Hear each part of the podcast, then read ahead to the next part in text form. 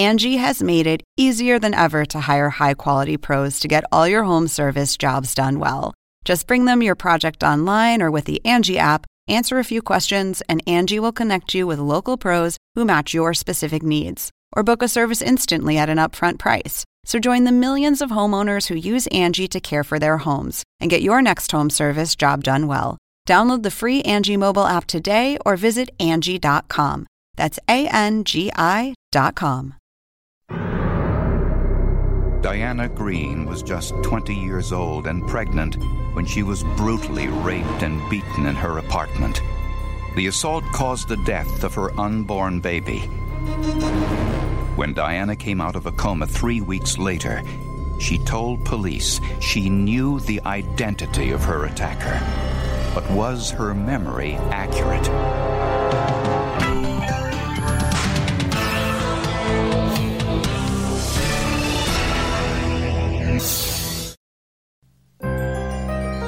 In 1979, Diana Green was in the first year of marriage to Kevin Green, a 21 year old Marine stationed at the El Toro military base in Tustin, California.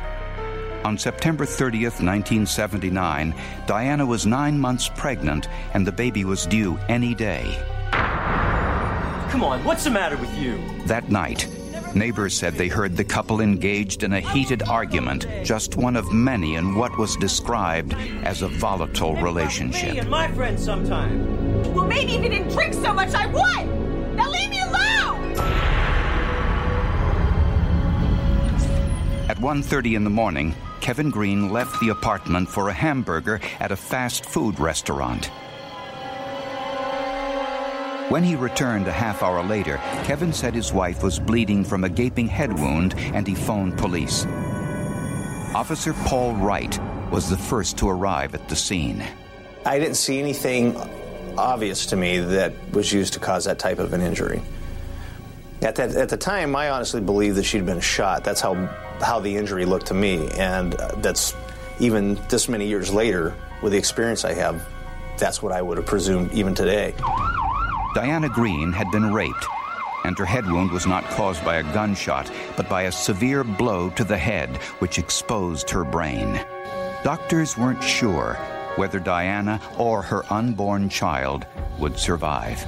I stood there holding her hand. The swelling in her head had started to get kind of bad, and she was in pretty bad convulsions. And I was trying to watch both heart monitors, the one for her and the one for the baby. Despite their efforts, doctors could not save the baby, a girl who was later named Chantel Marie. Diana fell into a coma, and for the next three weeks, doctors were not optimistic. Uh, her family had called in a priest. You know, we were prepared for the worst, or preparing for it.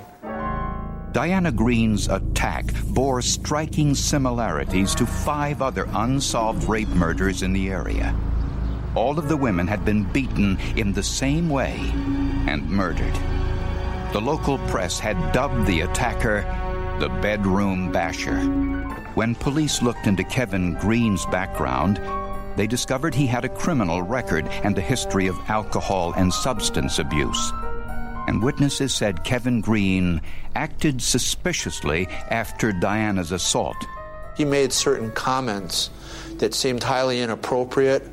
Uh, he was even concerned that his wife was going to say it was him. After three weeks in a coma and brain surgery, Diana Green regained consciousness. This is a police videotape of Diana discussing the attack. Since her brain injury had affected her memory and ability to speak, there was little she could tell police about the assault. Police thought they had hit a dead end in their search for the bedroom basher. That is, until something sparked Diana's memory.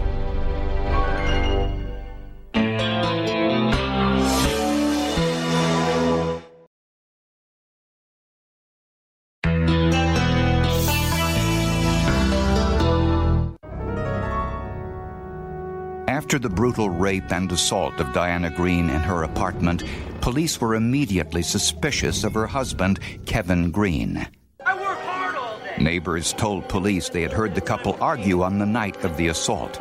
He had a history of assaulting her. He also had, um, I don't want to characterize it as a drug problem, but um, you know he was he was using drugs back then, which of course you add drugs to a, a temper and you can end up with problems, and I think that's what was going on. Previously, I had struck out at her. Previously, in losing an argument, yes, in in uh, not knowing how to handle uh, the slamming doors and the things that are thrown and the the words that hurt, I lashed out, you know, um, and slapped her and left bruises, you know, doing that. Kevin Green denied hitting his wife that night and said he had an alibi for the time of the assault. Green said he left for hamburgers around 1:30 in the morning, but said he did not stop at the nearest Jack in the Box restaurant because it was crowded, driving instead to another that was 15 minutes away. So, according to his alibi, he had this long period of time, a relatively long period of time, that he went to go to this Jack in the Box. And police were also suspicious since there was no evidence of a break in at the Greens' apartment and no evidence of robbery. Diana's recovery was slow. She had suffered a serious brain injury. She developed what is called aphasia, an inability to form words. She also suffered from retrograde amnesia. When a person receives a severe blow to the head, it can disrupt the chemical sequences that form memory. The condition can be temporary or permanent.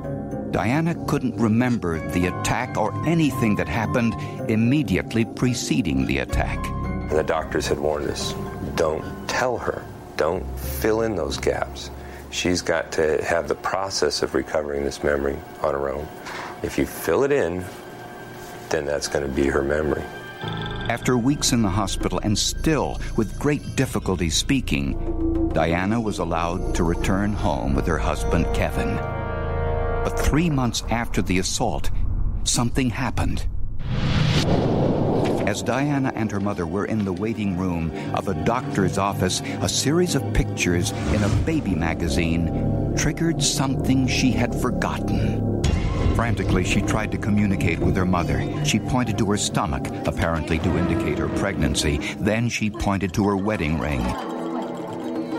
Her mother asked Diana, Is it Kevin? Are you trying to tell me that Kevin did this to you? Diana shook her head. Yes.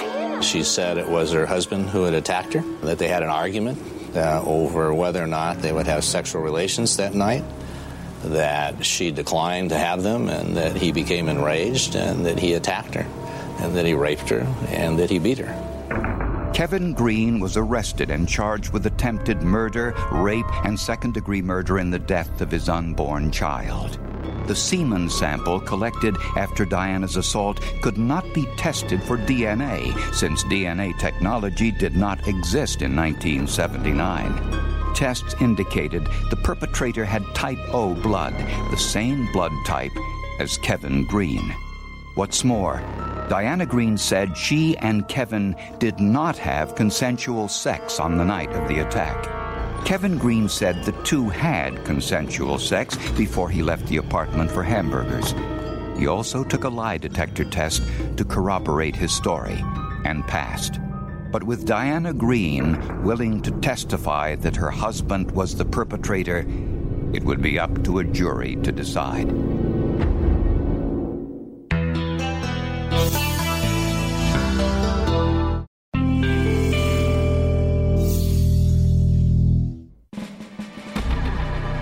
In 1980, Kevin Green went on trial for rape, attempted murder, and for second degree murder in the death of his unborn child.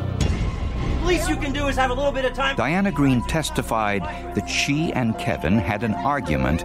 He wanted sex. She said no. Diana said Kevin hit her, then left the bedroom.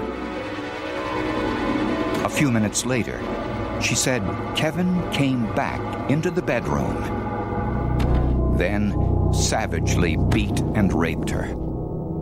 She was the chief witness against him. And it's not unusual in uh, lots of types of criminal cases to have there just be essentially one witness for the prosecution uh, because of the nature of certain crimes and the way they occurred. Kevin Green told the jury a different story. He said they had consensual sex. And later, when he went out for hamburgers, he saw a dark skinned man lingering near his apartment. The man got into a black Dodge van and drove away. When I pulled into that parking lot, I, I noticed him reaching for the door to the van and kind of had his head hidden behind his arm that way, and I thought that was kind of weird, but still, I you know, didn't have any clue as to why he would be wanting to do that. But it was Diana Green's powerful courtroom testimony that swayed the jury. The police believed her, the judge believed her, the prosecutor believed her, and 12 jurors believed her. And for us now to sit here and look back and say, boy, you guys, what were you, a bunch of lunatics? Well, no. Diana Green, the wife, was such a convincing witness. And she was so strong in front of the jury and so adamant that this was the man that attacked her that you had a, a very emotional pro, a very emotional trial and a very convincing witness. Kevin Green was found guilty of attempting to murder his wife and killing his unborn baby. He was sentenced to 15 years to life in prison. At trial, all they really needed her to do was point the finger. She can't get it wrong in their head because she's identifying her husband. Kevin Green was sent to Soledad Prison, a maximum security institution that is home to the most violent offenders in the state of California. It is a mean place to be. And this was reality. I could not live in a fantasy of one day this will all get worked out. And as I saw what happened around me to other people, to my case, to my family, I got mad. I got angry. I, I, got, I got thrown in a hole because five guys wanted to kill me one day because I was in prison for the death of a baby. Kevin Green was convinced that the man he saw standing outside his apartment on the night of the attack had something to do with his wife's assault. But he had no idea who he was and absolutely no way to prove his theory. Time passed. Kevin Green spent eight long years in prison. All of his appeals were exhausted. Soon, he became eligible for parole. But there was a catch. Kevin Green would have to admit that he was guilty of the assault on his wife. He refused, even though it meant staying in prison. Two years later, I went back to the parole board again. And again, parole was denied. The only thing I knew I could do to feel better was to die. In Soledad Prison, Kevin Green made an important decision. Rather than admit to committing this crime, he would commit suicide. For some reason, I stopped. And I said to myself, I said, God, I can't do this anymore. I need help. For me, that was me asking God for help. And I got calm. But Kevin Green would spend 16 years in prison for a crime he says he didn't commit. Until finally, he got an answer to his prayers.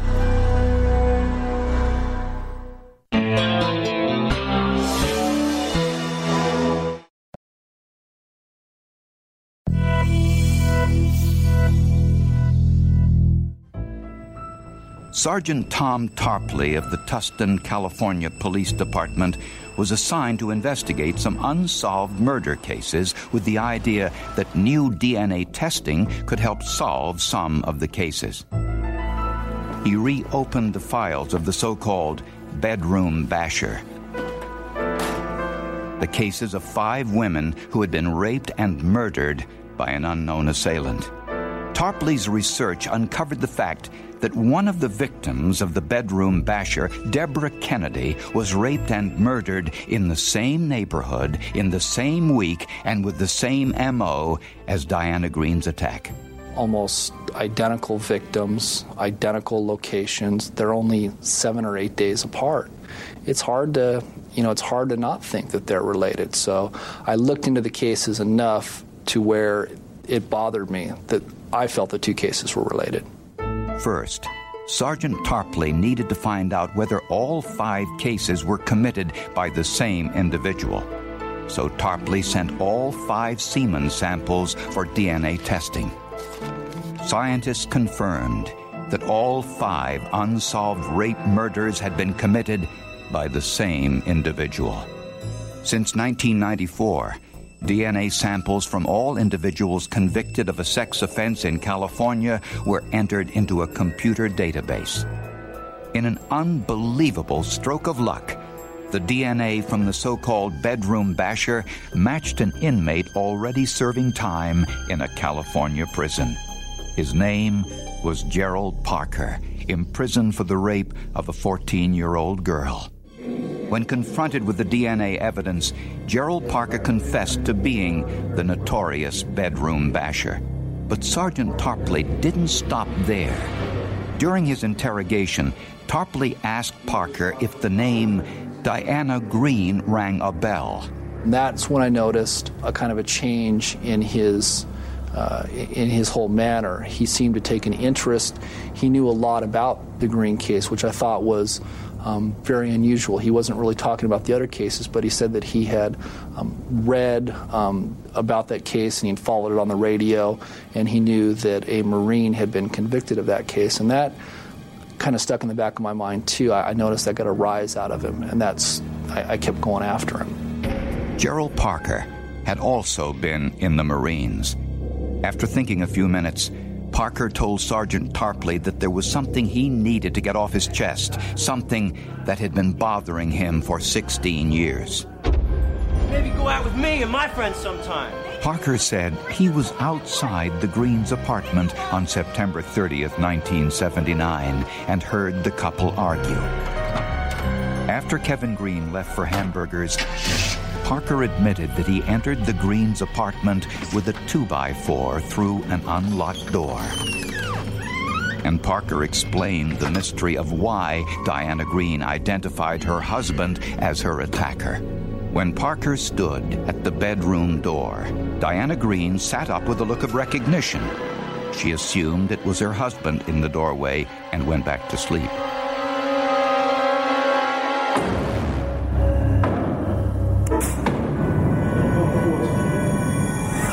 Described how he struck Diana Green. Gerald Parker was the man Kevin Green saw outside his apartment on the night of the assault. Parker was a Marine, Green was a Marine, and there was that little Marine Corps bond. Sergeant Tarpley personally delivered the news of Parker's confession to Kevin Green. For a moment, I was just overwhelmed. I mean, I actually slumped in my chair, and, and Tom has described it that I started crying. I don't remember that. it's possible. The semen sample from Diana Green had not been kept refrigerated in the 16 years since the trial, but it was sent for DNA testing anyway. Scientists used a process called PCR, which can analyze tiny bits of DNA, even samples which are badly degraded. The semen recovered from Diana Green matched Gerald Parker. Ironically, the DNA technology which exonerated Kevin Green had been available for 12 of the last 16 years of his incarceration.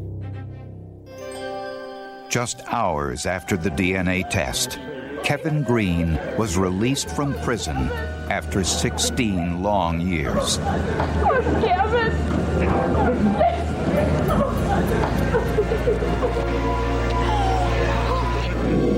Today, Gerald Parker sits on death row. Diana Green lives in California, is remarried, but still has residual neurological problems stemming from the attack.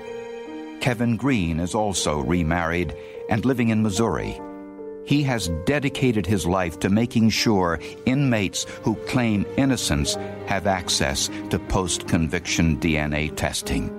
I think it's an awful miscarriage of justice, but I can see how it happened. I can see how it happened. and nobody did anything wrong. I don't think Diana Green did anything wrong. I think she testified to what she believed was the truth. The bottom line came down to eyewitness testimony, the victim. Eyewitness testimony isn't always right. And when you've got brain damage on top of it that nobody seemed to want to admit to, um, it resulted in a conviction. It was 16 years and three months before I was released. And I'd still be there today. Today, innocent in prison, if the man who did the crime had not confessed and DNA wasn't available to corroborate his confession. I'd still be there.